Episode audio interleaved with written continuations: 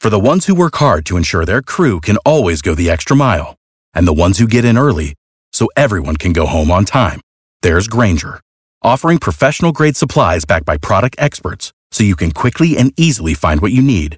Plus, you can count on access to a committed team ready to go the extra mile for you.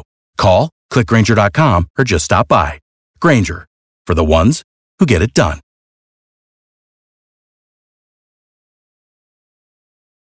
Every team, every topic, everywhere. This is Believe.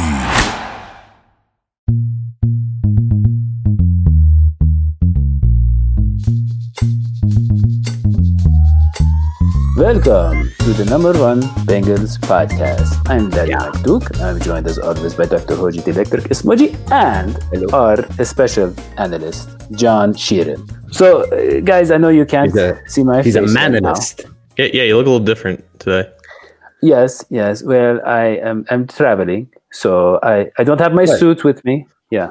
Uh, traveling is, uh, I mean, in COVID, obviously, is reckless, but so so it goes and and let's be honest you're doing it for pure capitalist greed i mean come on you you you went to the island you went to village island you're opening macduke towers in a, in a pandemic and uh, yeah yeah well yeah because actually labor is a lot uh, cheaper now because there's a lot fewer job opportunities it just seemed like a great you know golden kind of opportunity for me.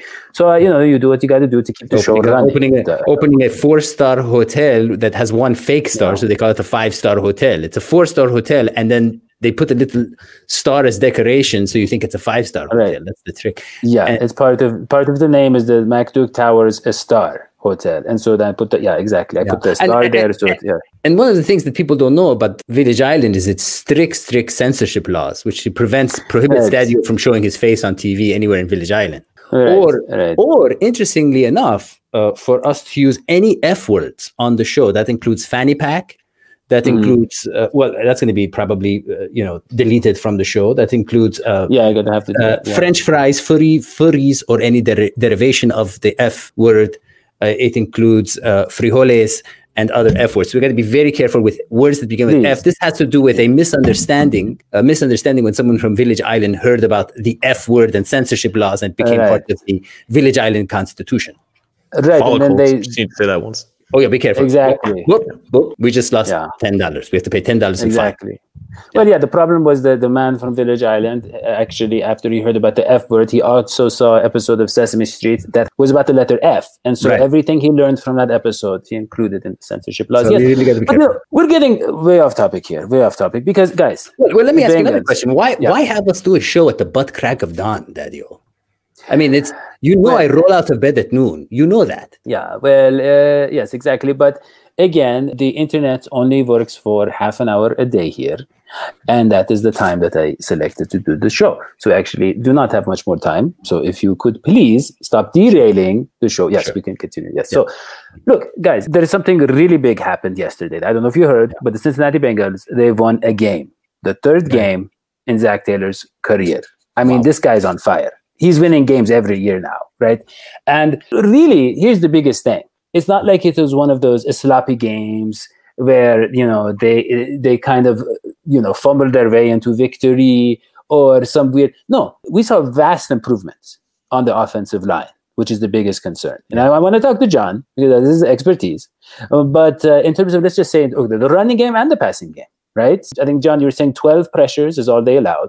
Joe Burrow was only hit on precious, uh, lovable, adorable, uh, beautiful uh, Joe Burrow, our quarterback. He was only hit four times, I think. He was sacked zero times. And uh, we're used to him getting hit about, you know, about 45 times a game and uh, pressured about 150 times and sacked about eight or nine times a game. And, and, and to see that improvement so fast, we say, okay, maybe they you know they worked on pass pro, but it was also the running game. Joe Mixon, I saw John Sheeran had an article. He had was a 0.28 added points per per rush or something, right? Uh, mm-hmm. so uh, so yeah, so so Joe Mixon had a great game. The running, the rush blocking was excellent. John, what what happened? I know the Jaguars. I know their defensive line is not great, but there John, I look no, John, look, look, look. Let me just tell you, they against the Titans, Derrick Henry. Derrick Henry is great. 25 carries, 84 yards. Okay, against the Dolphins, Gaskin, 22 carries, 66 yards. Wow. Against the Bengals, Joe Mixon, 25 carries, 151 yards. So if you say their rush defense is terrible, come on, Derrick Henry, man. The Titans, their offensive line is so much better. What happened, John? If you saw like the two biggest runs in this game from Mixon and then Giovani Bernard, it was bad contained by the Jags defense. That was something that allowed Mixon and Bernard to have those explosive plays. But I think the biggest factor in this, in terms of that, was Drew Sample and Cethan Carter tight end were so much better at uh, sealing their gaps and, and, and, clearing the way for Mixon on some of those outside runs. Sample had probably his best game as a run blocker. I know he had the dropped interception, but he bounced back tremendously after that. And I think as a unit in general, they looked a lot more cohesive. But it was also the fact that you know this Jaguars defensive line has no talent at defensive tackle. They had only Josh Allen at edge rusher that can generate any type of pressure and get off the block. So it was it was an opportunity for that offensive line in total to just look a lot better and to just prove that they aren't just the piling crap heap that they were in the first three weeks. Like they can at least do the things that they need, that they need to do against a unit that they were more talented at, and that's exactly what they did. So they deserve credit for that. Yeah, and I will I will add to that, John Sheeran, that I, I was very impressed. Uh, but you're right. I mean, this was a easier uh, scenario for our offensive line to perform in.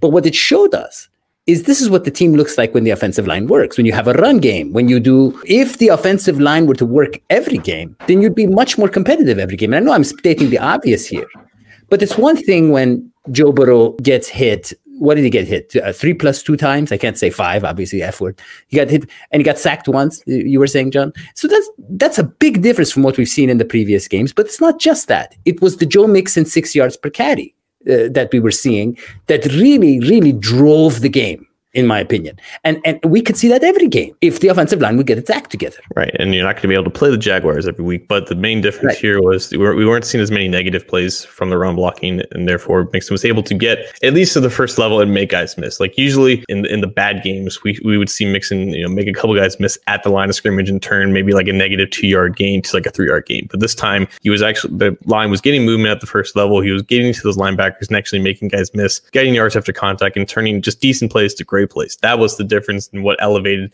this run game to get an average of 0.22 expected points added per rush, like something that they haven't had success with since that Cleveland game last year, which was the last time that they won before this game. So a great all around balance game. It's not going, going to always happen like that, but this is kind of where the stats of if Joe Mixon rushes the ball like X amount of times, they're they're so and so, and they're uh, just a winning just a winning team that way. But if you mm-hmm. can run the ball successfully as they do, then there's no reason not to do it because it just makes the game that much easier. Right. You know, here's the thing: they, they were so much on Joe Burrow's shoulders, and it's all adding up in a in one interesting way for him to be breaking rookie records. He became the first rookie quarterback in NFL history to to throw for 300 uh, plus yards in three straight games. But it's not just that; it's that we saw a different kind of Joe Burrow this week. We saw him getting rid of the ball earlier. We saw him playing a lot more, I felt conservatively, which I think in the long run for his body is going to pay off much better. I mean, the Joe Burrow, the excitement that we saw in the early games where he was taking those risks, it's awesome. Don't get me wrong, it gets my heart pounding. But at the same time, I want this man. I think it was uh, who was it that said Jessie Bates. Jessie Bates just commented that he's going to be the face of the franchise. Well, he can't be the face of the franchise if the man is hurt, if he starts to develop injuries because of all the drops. I was explaining one one last point here. Sorry, I was explaining to Daddy about when I was doing judo when I lived in Japan for some years. And if you do judo, one thing you learn is you get thrown to the ground a lot. And those throws they don't have to be hard. Sometimes you just drop to the ground. But what happens is if you keep hitting the ground, you will develop injuries, and they're weird injuries. They're all over your body. The body can. Only. He's he's not. He's a young man, but it will add up. Yeah. So I, I, I like mean, the conservative oh, yeah. play. Let's be honest, though I mean, Joe Burrow, yes, throwing the ball way quicker, all of that kind of stuff. But John, the, the offensive line, whatever you want to say, the offensive line looked different. It looked different. I don't know. Was the coaching better? Was Alex Redmond? Was the question we had. Did he, was it? I mean, what happened? What, let's just talk about right guards. Well, he said it was the matchup. That's what John yeah. said. I think it was the matchup. Redmond well, was of, yeah. no. Redmond was was was decent. Like he didn't destroy any plays aside from I think like a bad holding call but he, he was just out there and he didn't make too many mistakes. He wasn't showcasing any great technique in terms of pass protection, and he did allow a hand, uh, like a couple pressures here and there. I think he allowed one of the, the hits on Joe Burrow, but it was, I guess, relative to what we saw from Billy Price and Fred Johnson that makes Alex Redmond's game that much better and just that much more needed. Like what Hoji was saying, where Burrow cannot take, you know, however many hits a game because one of those hits may lead to just an injury that he may not be able to come back from. Like those hits are going to happen because of how he plays, because he extends plays, he creates out of structure, and sometimes you're going to get popped by an effort play by the defensive lineman. If he can minimize the amount of unnecessary hits from just terrible pass protection reps from his offensive lineman, that's the key. And, and, and what we saw from Redmond was that he just did enough to avoid, you know, what we saw from Price and Johnson in the previous weeks. I I, I, I gotta say it's a real. You know, John. Let me ask you something. Yeah. Well, I was just gonna say one of the real things that's a, a mystery for me is the relationship of Jim Turner and the players because there seems to be players that he likes and there seems to be players he doesn't like. And for some reason, the sweetie pies, like like Fred Johnson, he seems not to like. And he made a comment this week about Fred Johnson. We've had Fred Johnson on the show. We know how sweet of a man he is, how kind of a man he is. And yet he seems to have this thing where, where he, you know, he loves uh, the, the heart. You know, he loves Bobby Hart. And and, and I, I don't get it. Like he seems to have his preferences. There seems to be some kind of weird culture in the uh, locker room that I don't understand. I would say it's probably yeah. weird. Yeah.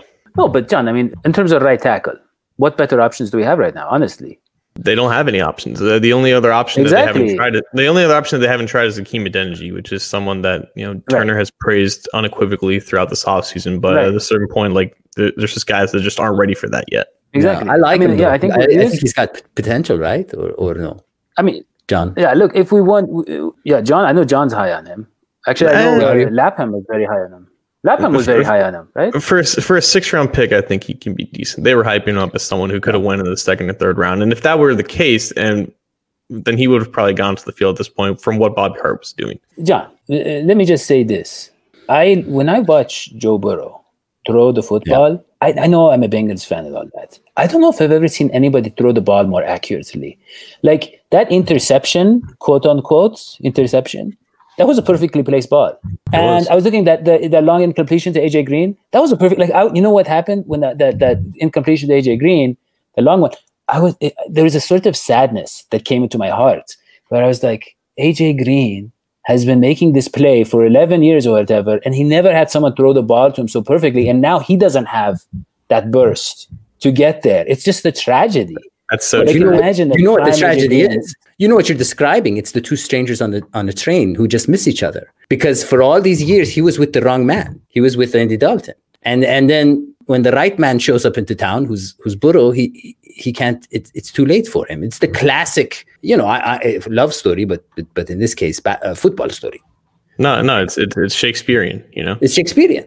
And and I think this was the game where like we had three weeks of AJ kind of like shaking the rust off, and this was the game because they had a great matchup. Jaguars secondary does not feature a lot of prominent talent. CJ Henderson, the best cornerback, exited the game with an injury, so he had a great opportunity to show that he's still the old AJ, but he just looks like an old AJ. It just looks like if he's not completely done now, he's very close to being done. And why so why can't they just use AJ for the shorter passes, keep him up front? Well, that, that's what they did in the in the very first play. They got him like a three yard game. When they tried to get vertical with him, he just like Daddy said, he didn't have the same burst and explosion to create separation. So at this point, when you have guys like Tyler Boyd and, and Tee Higgins that are clicking, have obvious chemistry with Burrow, there's only so much you can do with AJ. It's just wow. so strange to me. I, I guess I, I, don't, I don't think it's just the age, John, because 32 now is not that old. You know, I, I saw guys like Tim Brown Jerry Rice, they long lost the burst years before, and they were still putting up a thousand yards and being effective because of their, you know, their their veteran viliness, if you will, right? I mean, they just knew how to kind of shake defenders. So I'm just so confused. Is, well, is it because it's is foot, it because, yeah. it's foot injuries too? Yeah, I mean, that's true. Multiple. That's true. You can't push yeah. off. Yeah. I guess, but he just, was getting injured AJ. in the worst place to get injured. That's true, but I mean, AJ was so talented physically yeah. You know, I just, I, this is sports, I, though, Daddy. This is sports. This is, I mean, you're talking about a domain uh, of human interest where people get old in their 30s. That's crazy. I mean, if yeah. you think about it, sports is a very cruel mistress.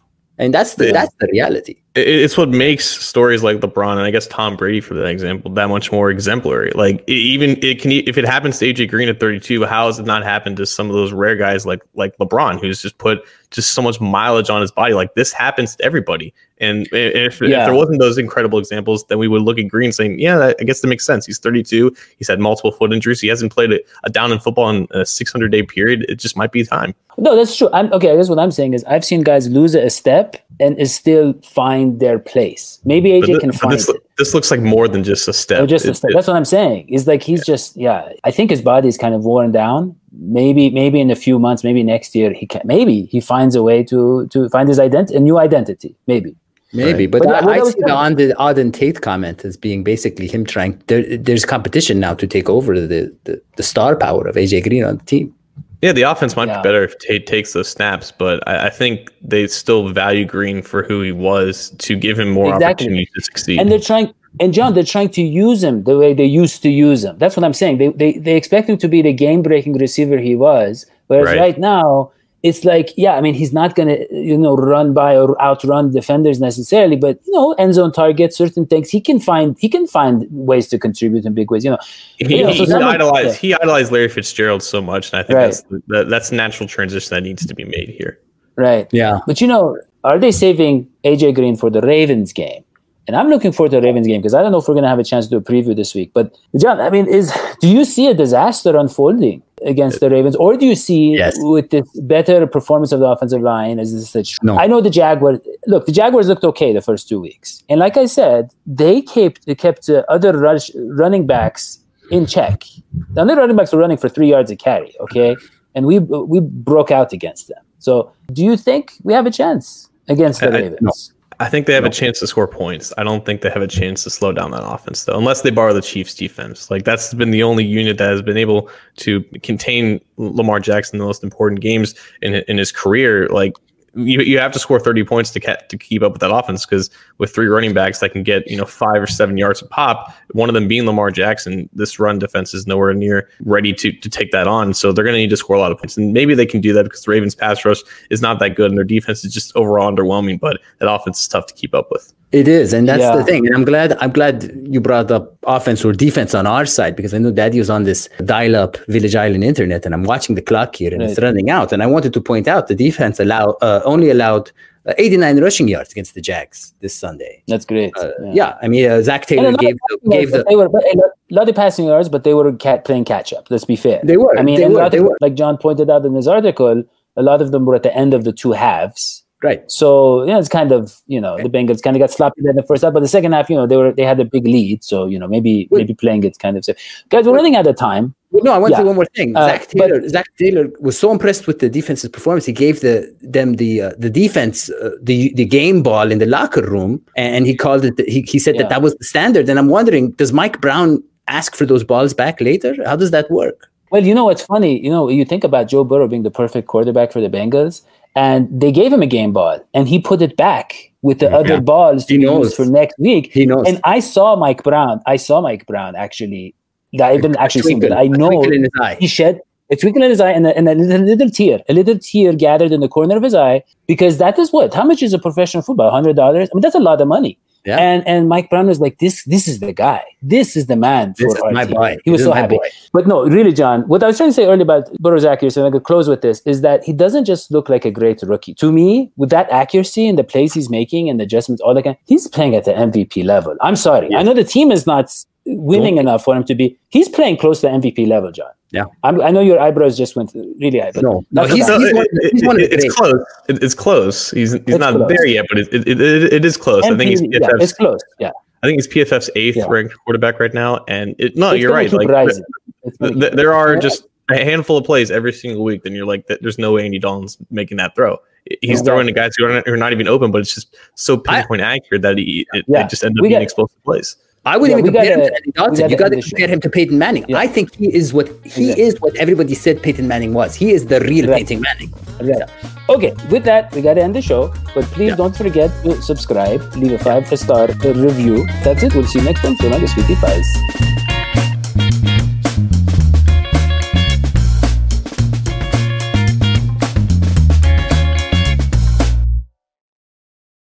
Without the ones like you, who work tirelessly to keep things running, everything would suddenly stop. Hospitals, factories, schools, and power plants, they all depend on you. No matter the weather, emergency, or time of day, you're the ones who get it done. At Grainger, we're here for you with professional grade industrial supplies. Count on real time product availability and fast delivery. Call clickgrainger.com or just stop by. Grainger for the ones who get it done.